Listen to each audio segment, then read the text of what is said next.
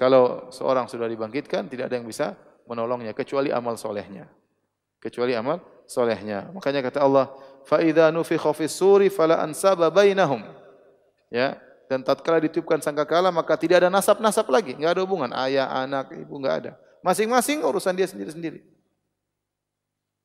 Ini hukum asal. Nanti ada namanya syafaat, seperti kita pernah bahas dalam kitab tauhid, syafaat ayah mungkin beri syafaat pada anaknya, anak memberi syafaat kepada bapaknya, suami beri syafaat kepada istrinya, semua seorang beri syafaat kepada kawannya, kepada temannya. Itu urusan belakangan. Yang pertama yang bisa menolong Anda hanyalah amal amal saleh. Makanya Nabi SAW berkata, Ya Fatimah tu bintu Muhammadin, salini mimali ma la ugni anki minallahi syai'a. Wahai Fatimah, putrinya Muhammad, mintalah harta dariku, aku akan berikan.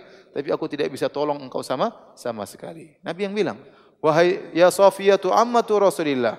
Wahai Sofiyah bibinya Nabi.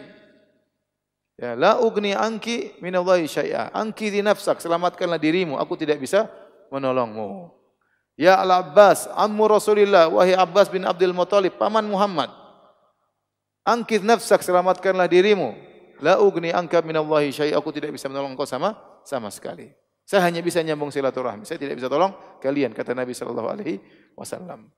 Oleh karenanya, perkara yang bisa langsung menolong seorang adalah amal solehnya langsung. Al-Quran jadi syafaat baginya, sedekah memberi syafaat baginya, makanya puasa menjadi syafaat baginya, amal soleh menjadi syafaat baginya tatkala di alam barzah. Sebagaimana pernah saya jelaskan, ya. Bagi seorang masuk alam barzah, maka amal solehnya datang dalam bentuk seorang laki yang tampan, yang harum, yang menyenangkan dilihat. Dia bertanya, "Man anta? Siapa engkau?" Orang ini berkata, "Ana amalaku saleh." Aku adalah amal solehmu selama di dunia. Ya. Nanti tatkala di padang mahsyar, kata Nabi sallallahu alaihi wasallam, ya uh, inna rajula tahta dhilli sadaqati yaumal qiyamah kullu mri'in tahta dhilli sadaqati yaumal qiyamah bahwasanya seorang akan di bawah naungan sedekahnya pada hari kiamat kelak di padang mahsyar semakin banyak sedekahnya semakin dia dinaungi oleh sedekah tersebut langsung karena amal soleh itu amal dia bukan amal orang oleh karenanya Islam tidak pernah mengajarkan anda bersandar kepada orang Islam menyuruh anda untuk beramal soleh untuk untuk anda beramal soleh. Ya. ya. Anda pun mau amal, amal yang banyak, amal jariah, ya amal anda sendiri. Mau punya anak yang soleh, anda yang ngajarin anak tersebut supaya dia soleh, supaya bermanfaat bagi bagi anda. Tidak ada kemudian Islam mengajarkan anda bergantung kepada guru anda, anda bergantung sama tetangga anda. Dari mana? Tidak ada. Tenang aja. Yang penting ente berguru sama dia, tidak ada begitu. Enggak ada. Makanya kalau ada ajaran ngobrol surga tanpa amal soleh itu ajaran sesat. Apa pun. Oh tenang aja kalau kamu begini nanti jamin masuk surga. Kamu jadi murid saya jamin masuk surga. Enggak ada seperti itu. Kamu foto sama saya jamin masuk surga. Enggak ada. Dulu saya pernah pergi suatu kampung mereka bilang gitu. Jadi foto sama kiai dibayar, bayar. Jadi kalau agak jauh berapa juta, kalau dekat berapa juta, bergandengan berapa juta ya. Mengerikan. Islam mengajarkan Anda mau selamat, amal Anda sendiri.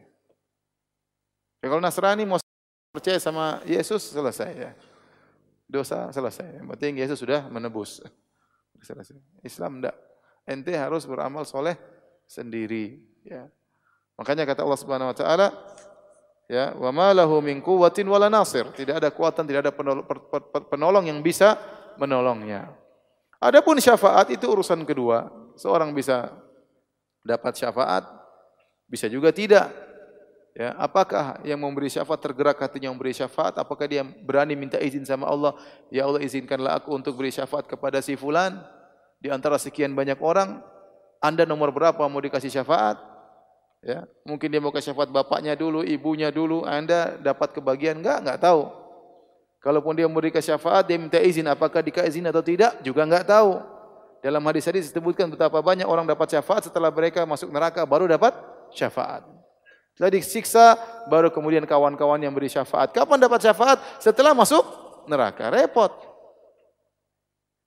Oleh karena jangan pernah berharap sama sama orang. Yang bisa menolong Anda adalah amal soleh Anda dengan izin Allah Subhanahu wa taala.